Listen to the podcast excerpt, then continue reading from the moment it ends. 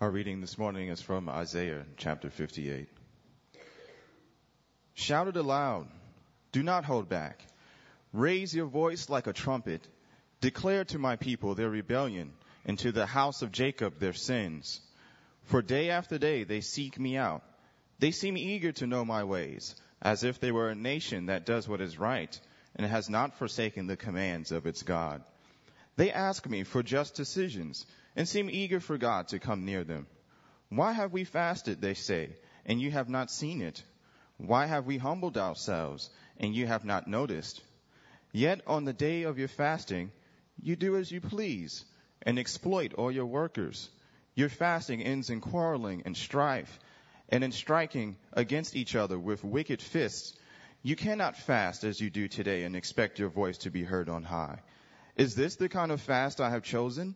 Only a day for a man to humble himself? Is it only for bowing one's head like a reed and for lying on sackcloth and ashes? Is that what you call a fast? A day acceptable to the Lord? Is not this the kind of fasting I have chosen?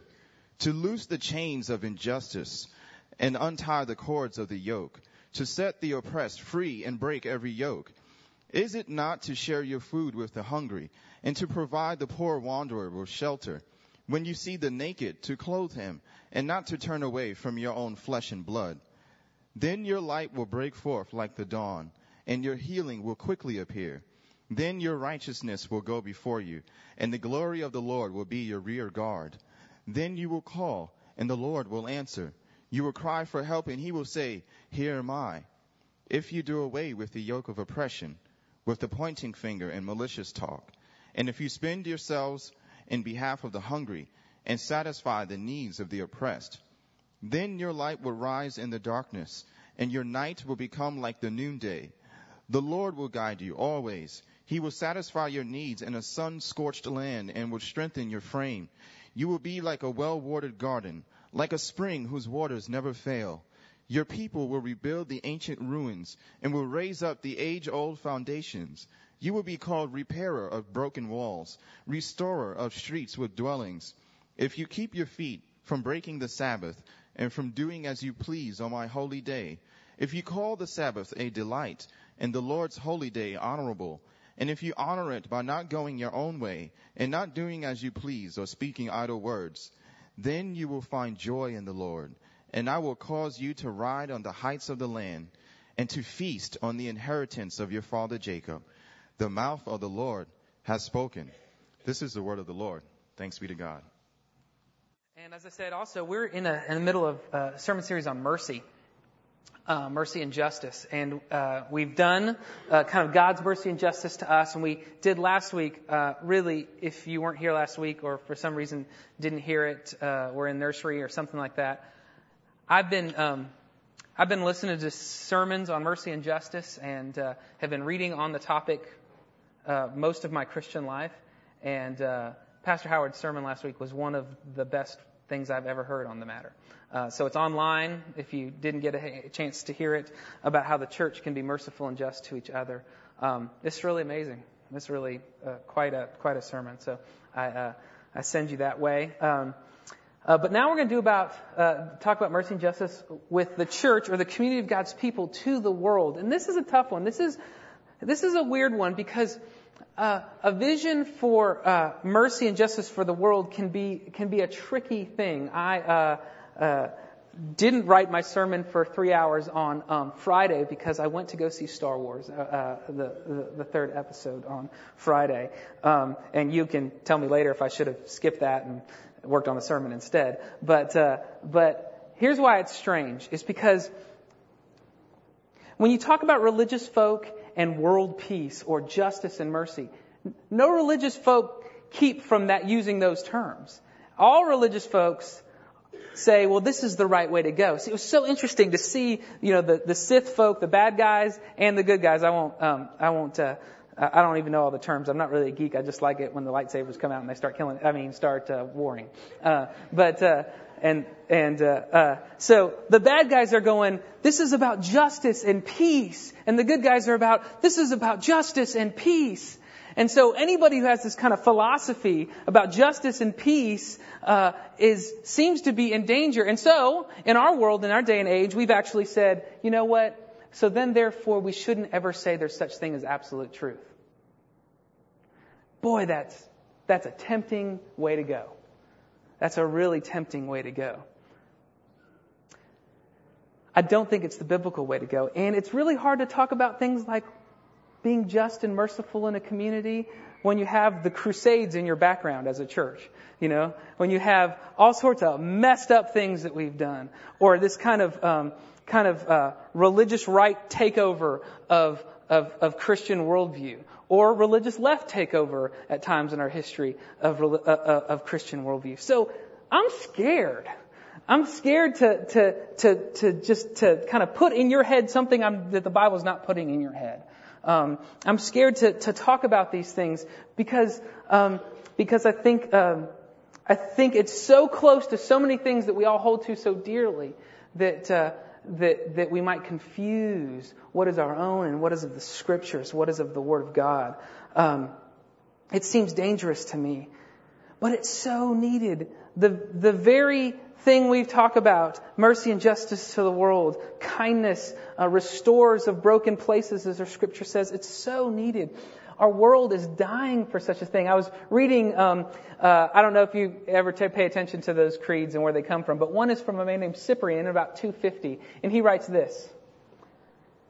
This seems a cheerful world when I view it from this fair garden under the shadow of these vines. But if I climbed some great mountain and looked out over the wide lands, you know very well what I would see. Brigands on the high road, pirates on the seas, in the amphitheaters, men murdered to please the applauding crowds. Under all roofs, misers and selfishness. It really is a bad world, Donatus. It really is a bad world.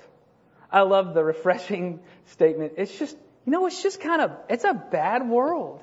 And we need a vision for mercy and justice. I was thinking about this as I was listening to, and this I'm saying at the risk, I'm glad Pastor Howard's not here because I was listening to How to Dismantle an Atomic Bomb, which is U2's new album, and Howard is convinced that all white evangelical men have an idolatrous love of U2. And Bono, to use his words. So that we all love Bono. Now I would have the subsequent, hey man, we gotta talk about Whitney then. We gotta talk about Whitney, because Whitney can't do any wrong either, no matter what she's doing. Bono can drop an F-bomb in front of everybody, but Whitney can do some crazy stuff too, and y'all don't get mad. So we have all our idolatrous love. So I was listening to How to Dismantle an Atomic Bomb, and it's just a great album. It's a great album because the very title doesn't have anything to do with any of the other songs in this sense. There's no song, How You Dismantle an Atomic Bomb. You have to kind of read through the songs and listen your way through the songs and be taken on the journey through these songs.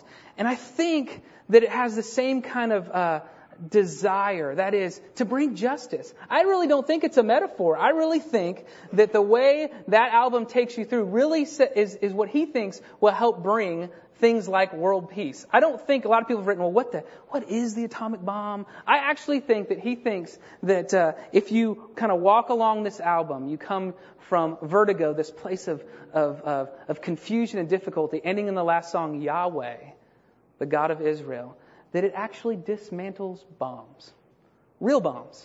All the other bombs as well. I think the metaphors could be true, but I think Bono I can't do it anymore. I think Bono actually believes that Yahweh has the power to do such things. He has songs on there like, sometimes you can't make it on your own. Can you imagine a rock star, literally a rock star, talking about weakness and brokenness? What? No. Love and peace or else. There's another song on there. It's a great song. Crumbs from Your Table, which is a biblical allusion to Jesus' words. One step closer, and as I said before, it ends with Yahweh. It says in there, lay down your treasure on love and peace and or else. Lay down your treasure. Lay it down now, brother. You don't have time before a jealous lover. As you enter this life, I pray you'll depart with a wrinkled face and a brand new heart. We need some release. We need some love and peace. Lay it down. Lay down your guns, all you daughters of Zion. An allusion to Israel. All you Abraham's son, an allusion to Israel and the church. See, Bono thinks that the church has a response to this. The church is in the mix of how to dismantle atomic bombs. And the scriptures do too today. The very first verse is actually very terrifying to us. Shout it aloud. Do not hold back. Raise your voice like a trumpet. Declare to my people the rebellion and to the house of Jacob their sins. See why I don't want to do this sermon? It's a trumpet blast. I wish Pastor Howard were here so we could blast that trumpet so we could hear kind of the piercing urgency that Isaiah is bringing to us to be about justice and peace. It's a deafening noise. It's a big deal, and it's something we're missing. I bemoan the fact that our churches, Presbyterian churches, I'm going real narrow, our Presbyterian church in America churches, our churches of the little three churches that we have, it's so radical that we have people are like coming and kind of saying, what are y'all doing? This is so amazing that we have this kind of Christian United Way, if you will, thing. I mean, this should be like standard. And it's just so crazy that we would do something like this in other people's eyes. That's how bad it is. That's how bad off we are. Nicholas Waltersdorf, who's a professor at Princeton, Yale, one of them really smart places. He's a Presbyterian, and he says, I have learned the radical origins of the tradition in which I was reared. Learning of those origins has given me a deepened appreciation of my own identity. It has also produced in me a profound discontent over my tradition's loss of radicalism. Why has it become so quietly, sometimes even so oppressively, conservative? I hope the words that will follow, and this is a book he's writing, will change matters. My goal is to contribute to the formation of a new consciousness and a firmer resolution. I am persuaded that the deepest reason for the perpetuation of our predicament is that too few people in our Western society are persuaded that things ought to be different and that they are called to work toward a new order. We don't get it. We just don't get it.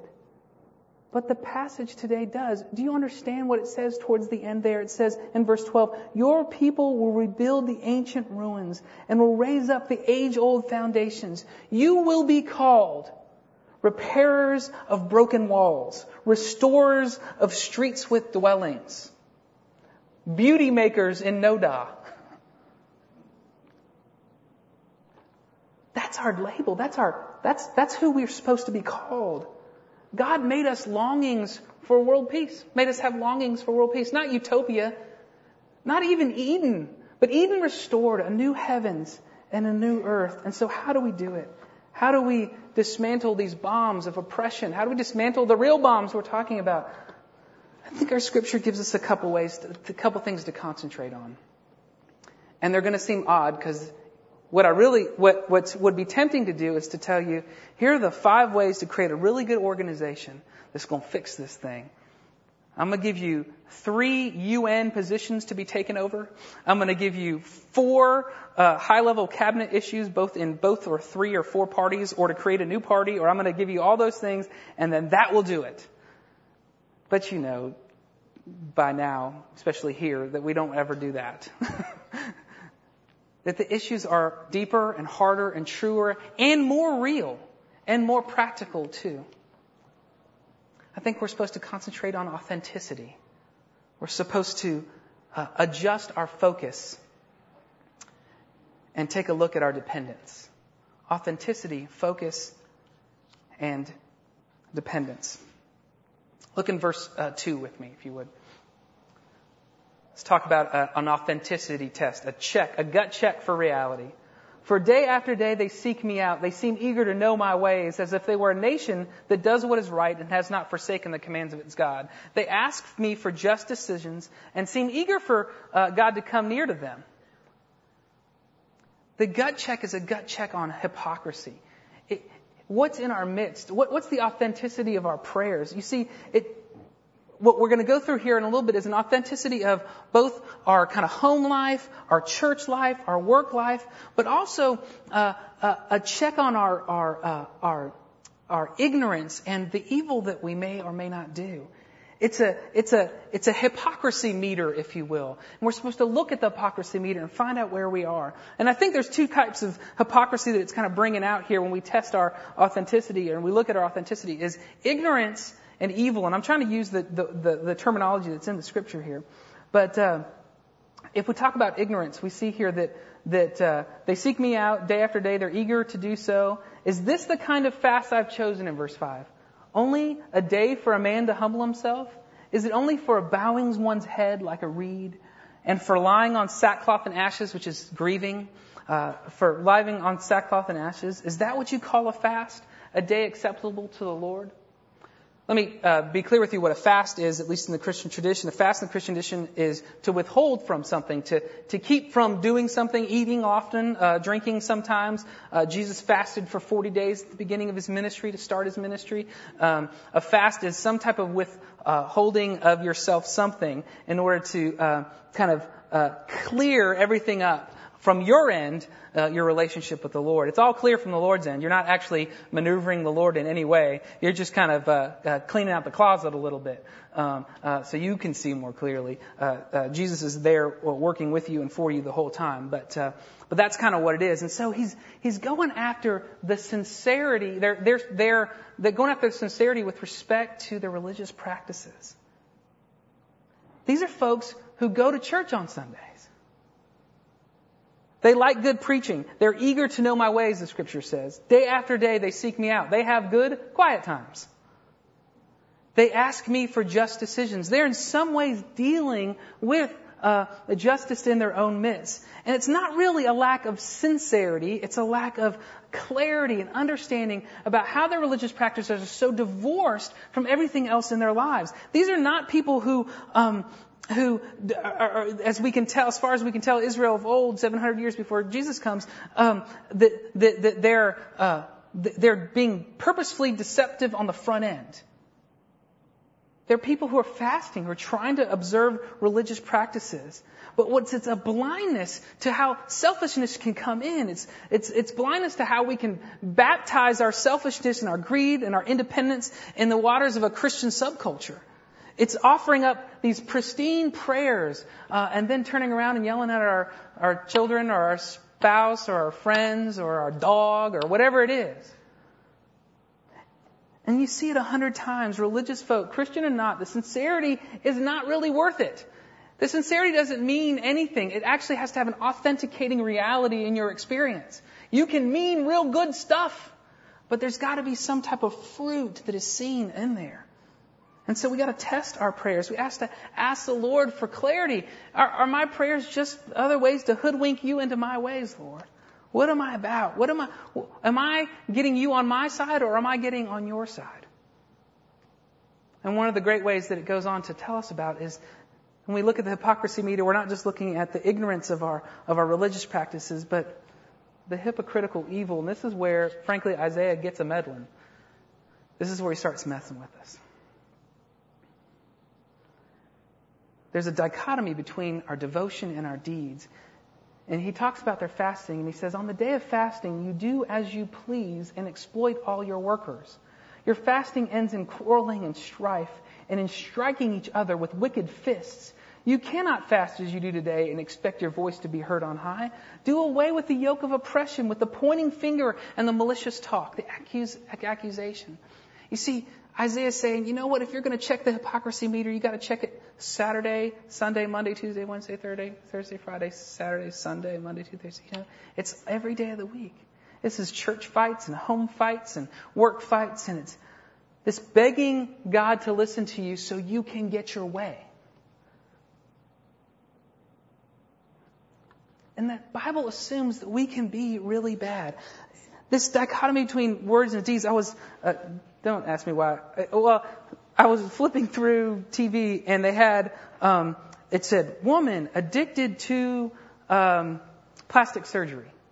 So I, of course, I'm like, well, that's really interesting. I don't know how, that's a very unfortunate, costly addiction. But so here they said, okay, we're going to do, these great, noble, like Entertainment Tonight type places that are, showing this thing that don't ever cause any of the plastic surgery problems, this person might have. But they're going to do an intervention. And who do they get for the intervention? Some guy called Dr. 90210. They get Dr. 90210, who has a show about plastic surgery, to do an intervention on this woman who's addicted to interventions. Not that his show is creating half of her problems in the first place. And he probably got paid for it. So he gets paid for the front end, the back end, everything. And you know what? He seemed sincere. He was, in fact, sincere. He didn't get it. This is like when VH1 or music or MTV does, we need to stop the objectification of women. Half-hour show in the middle of 23 hour and a half of objectification of women.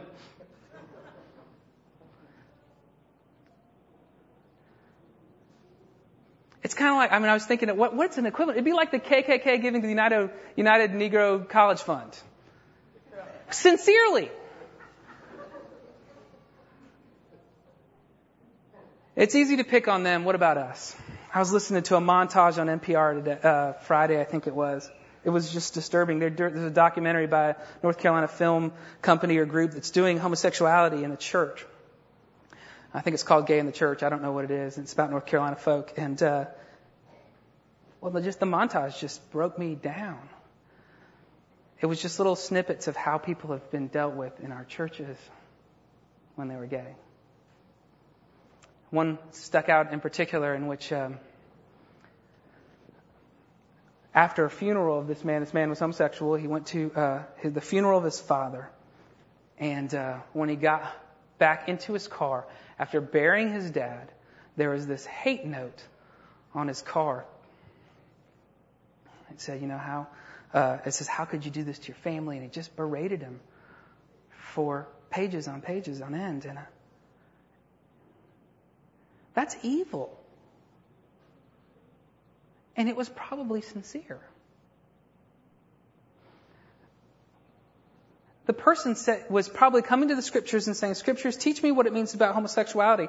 I think that move is legitimate, good, right, and true. We should go to the scriptures for all things. But you just got to read a little bit longer. No, you can't treat people like that." That we all bear the image of God himself, and we treat each other with dignity and respect, even if we disagree about very important things, like people's sexuality, which is hugely important. I just want to stop here and apologize. I want to apologize for our churches, for those who call the name of Christ, one who shepherds those who call on the name of Christ. And I want to say, we failed. We've come up from our quiet times and berated human beings. Whether you're gay or not or whatever, we have treated you poorly. Some of you have been abused physically and verbally and spiritually, sexually. And we did nothing. We did not sound the trumpet of justice, as the scripture teaches. We did not. And we failed. I ask you to not hold it on Yahweh's account. Hold it on his people's account. Hear from the word of God himself, who is calling his people to account. Says, this is not what I will allow.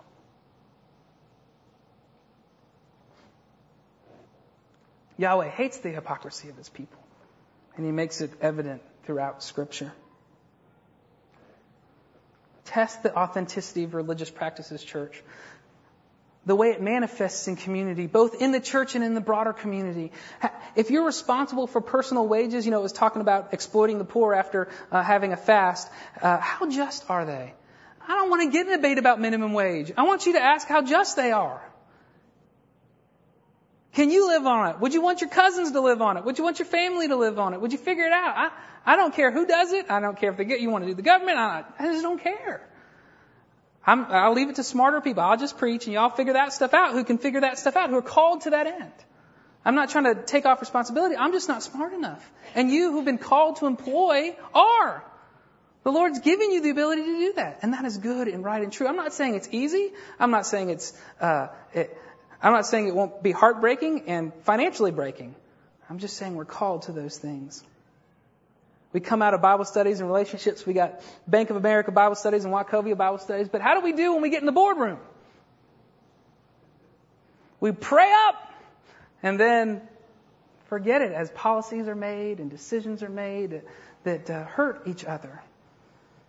We take communion together on Sunday morning and then gossip about each other on the way down the aisle. We sing rigorously together. And we hate each other in our hearts sometimes. I'm not saying we always do this all the time. I ain't beating you up, really. I'm just asking you to do this gut check. Check this out. See if it's real and true. The Lord is calling us to an authenticity that ultimately brings peace on earth and goodwill toward men. that actually dismantles the bombs within us and with the other people. And actually dismantles real bombs in real day and ages. That actually puts guns back in holsters, if you will. We don't have holsters anymore, but, guns back in stuff. I don't know, pants probably. This is kindness, this kind of moving away from this hypocrisy and again, it can be an ignorant hypocrisy. I'm not saying we get it. I'm saying we have to talk and work through it. Here's how you know when you're hitting the red line of hypocrisy. It's actually in our scripture. It's verse 3. Why have we fasted, they say, and you have not seen it? Why have we humbled ourselves and you haven't noticed? You know when you're redlining on the hypocrisy meter when you start whining. God, I did everything right. You hadn't come through. It's when you treat them like an ATM, you're just kicking that ATM trying to get that money out you put in. Then you know you're hitting that hypocrisy meter because you're now no longer the servant. You're the Lord. And He was supposed to serve you. And you put your money in and you get your stuff out and you're working Him like a machine. So you know when it happens when you go, but we played by the rules, but we did everything right, but that's when we know. I'm not trying to say following Jesus isn't about ache. I'm saying it's not about wine. As we will see, following Jesus is about suffering and hurting and struggling through those things. I'm not trying to put on a smiley face Christianity. That is not what I'm saying. I think you've been around us long enough to know that's definitely not the case for us. But it's this kind of whine, this kind of, well, I didn't get my way. I didn't negotiate God well enough. I didn't do Him. I didn't broker the deal well enough, or He didn't keep up to the end of the bargain. I'm going to put this money in the offering plate, but I know I'm going to get a good job when I do it. Now, there's all sorts of stuff that's going on there, and I don't want to get too far into it, but let me help us with it to say that the faithful, and this is actually a quote from David Speakman, who and I were talking, and I told him I was going to quote him. The faithful locate the problem with themselves. The non-faithful locate the problem with God. And so an authenticity check is to check where you're locating your wine. Are you locating it in yourself?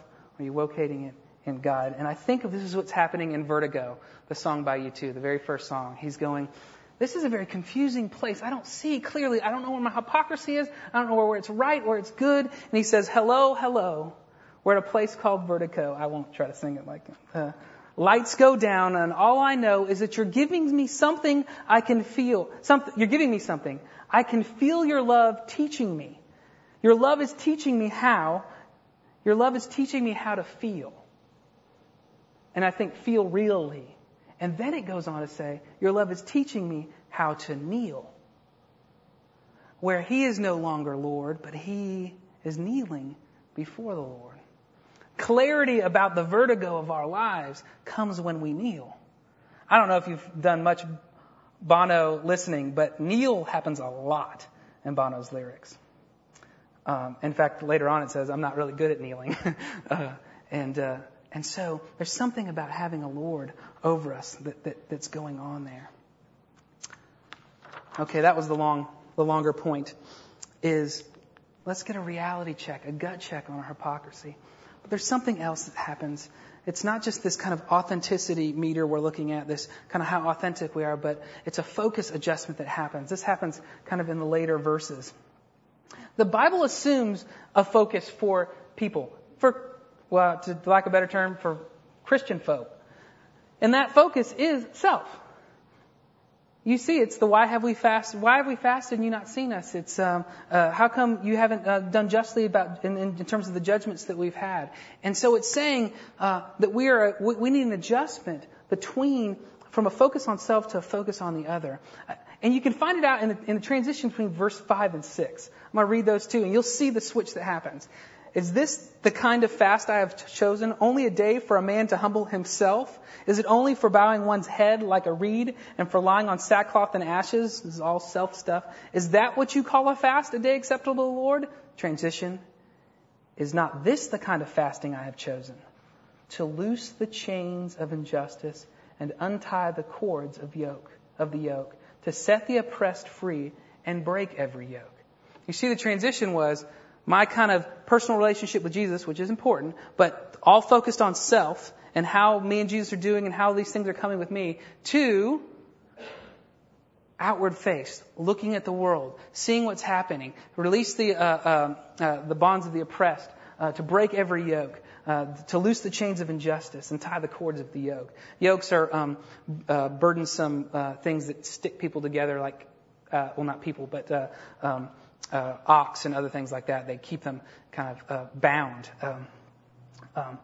And so what's happening is there's a transition that says, no, the kind of fasting I care about, the ways I want you to sacrifice are not in self per se ways. I want you to sacrifice for others. It's a change, and it's a change that from self-focused devotion to others-focused service. This sermon series wasn't supposed to be a sermon series on mercy and justice. This sermon series was supposed to be a sermon series, you're going to laugh, on finances, on stuff, on things like tithing. About 5 months ago, we were sure this is what we needed. You know, financially, we're doing okay. You know, there's some tight times and not so tight times. And we're like, we really need to help our people think more biblically about their stuff, and that's okay. And I don't really shy away from that so much. It's a little bit difficult and always feels kind of awkward and all that kind of stuff. But I'm like, it's in the Bible, deal. I don't like lots of things in the Bible. We all got to deal with it. Just preach and we keep on moving.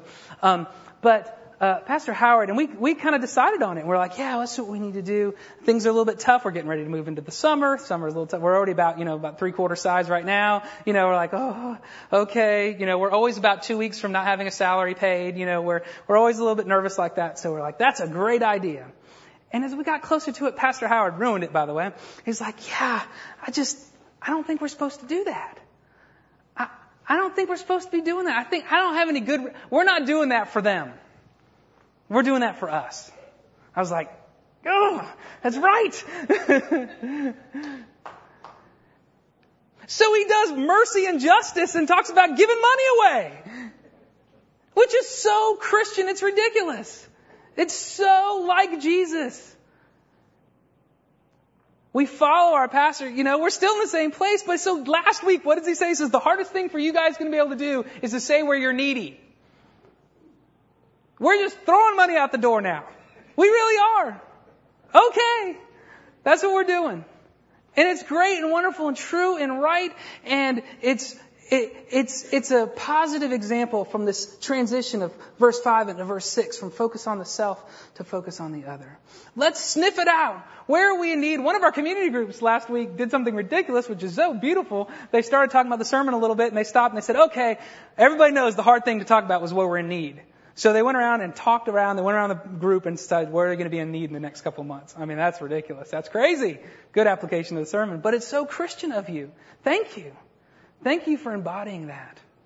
Thank you for opening yourself up to a community that our community can love on you. We can be freed from self-absorption and to love each other better.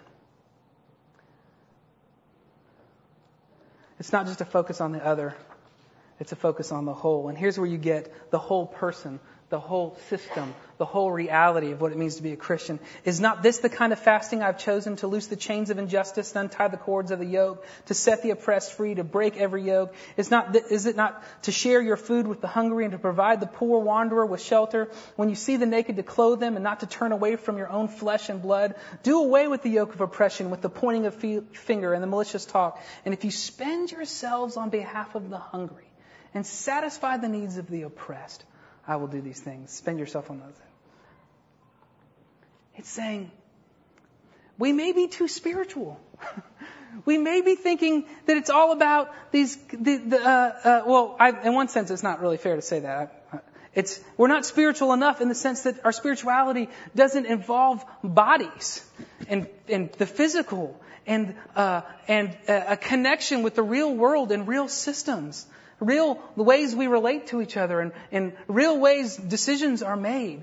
In one sense, it's not that we kind of spiritualize it in the sense like it's a big cloud in the sky kind of spiritualized, instead of this kind of thud of spirituality that the Bible brings to the real world and to real places and to real human beings in real time and space.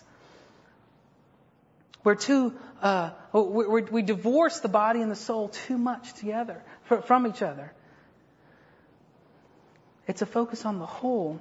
How weak we are here as a church as a whole. It is, as you know, if you've spent any time reading this, which is our little booklet, it is our great desire to be about the redemption of all creation. We absolutely think the doorway to redemption of all creation is an intimate and vital relationship with your God found in Christ Jesus. We are not backing away from the entryway of a personal relationship with Jesus Christ. I didn't mean to say that was a bad thing, but we absolutely believe that that is true and right and good, and it is just the doorway into all of what it means that Jesus has come to redeem. It is a beautiful doorway, but it is just the doorway.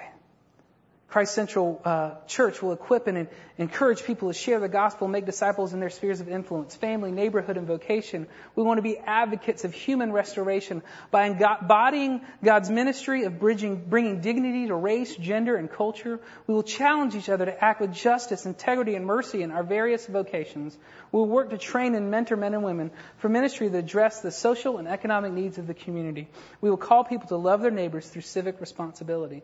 We want to break this kind of over-spiritual or under-spiritualizing of things, this kind of cloudy spirituality that we so much have. We want to move past this, and we need help here. We need help so that we can all have the hard conversations with each other and move forward in it. Okay. I know I just dropped a mother load on you guys the last little bit. So let's talk about what the next thing you do to dismantle atomic bomb. The next thing you do to dismantle atomic bomb is Sabbath. It's the next thing in the verses. It's to keep the Sabbath. Now, does that sound completely awkward and weird? I mean, let's go back to the UN placements and getting everybody kind of squared away. It's to Sabbath. It's to rest.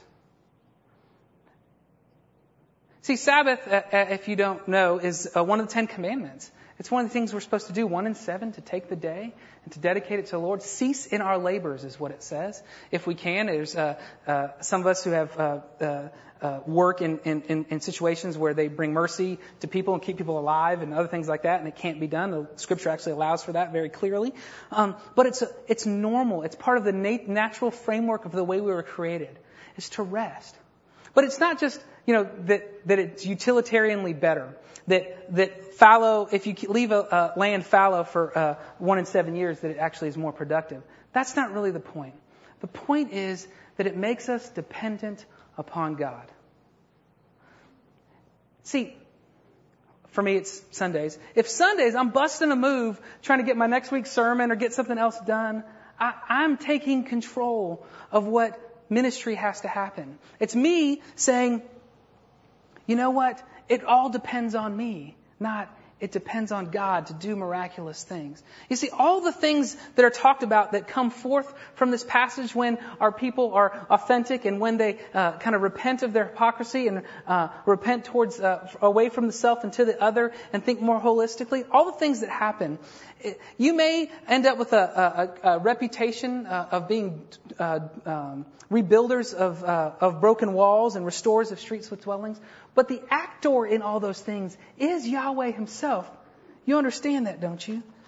Yahweh is the one that actually talks, when in English translations, when it's capital L, capital O, capital R, capital D, that's a translation of Yahweh. It's the personal name of God, and it intends to be.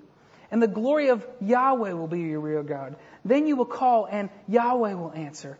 Yahweh will guide you always. Call the Sabbath delight and Yahweh's holy day honorable. Then you will find joy in Yahweh. Then you will find your joy in Yahweh, and I will cause you to ride on the heights of the land and to feast on the inheritance of your father Jacob. The mouth of the Lord Yahweh has spoken. This is a very intimate, I know it's a rebuke and it's a trumpet blast and all those things, but it's a very intimate call to more. When it ends, look how it ends so beautifully. The mouth of Yahweh has spoken. It's just saying, Daddy's talking. Daddy's talking. I'm the one that makes all things seem to be. You can come join the peace train. I'm driving. You can come join and be part of the restoration of all things. It's my restoration. I'm the one that brings the rear guard and the foreguard, as we talk about in the scriptures. I'm the one that makes all these things to be. I'm the one that brings all this about. You see, guys, this was spoken to Israel 700 BC about. They didn't do it. They didn't do it. They didn't stop the exploitation, and God brought them out, brought an oppressor over them so that they would repent, had them exiled.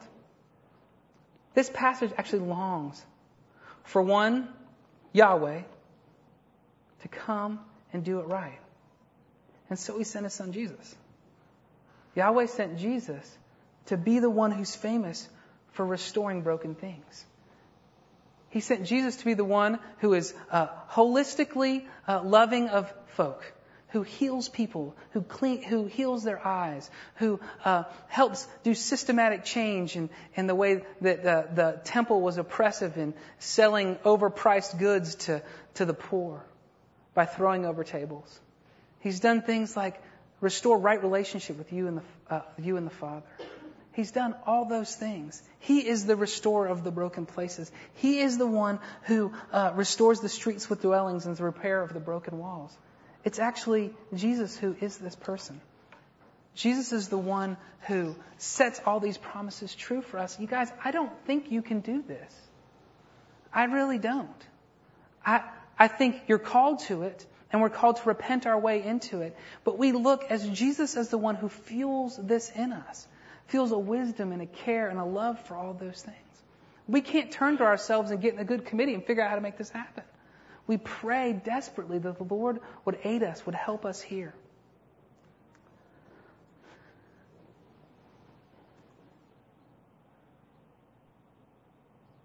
Let me end with the last song on how to dismantle an atomic bomb. It is called Yahweh. Some of the lines won't be completely relevant. You'll get it, though. Take these shoes, click-clacking down some dead-end street. Take these shoes and make them fit. Take this shirt, polyester white trash made in nowhere. Take this shirt and make it clean. Take this soul, Yahweh, stranded in some skin and bones. Take this soul and make it sing. Yahweh, Yahweh, always pain before the child is born. Yahweh, Yahweh, I'm still waiting for the dawn. Take these hands, teach them what to carry. Take these hands and don't make a fist. Take this mouth so quick to criticize. Take this mouth and give it a kiss. Yahweh, Yahweh, always pain before the child is born. Yahweh, Yahweh, still I'm waiting for the dawn. Why the dark before the dawn? Take this city. A city should be shining on a hill. Take this city, if it be your will. For no man can own, no man can take. Take this heart. Take this heart. Take this heart and make it break. How do you dismantle an atomic bomb? On bended knee, we pray that the Lord would change our hearts for the other. And we rest on Him to accomplish His good work. On bended knee, we pray that the Lord would have us change our hearts for the other. And then we rest, we Sabbath in His good work. Let's pray. Lord Jesus, we do thank You. We thank You, Yahweh, for sending Your Son on our behalf. We thank You that You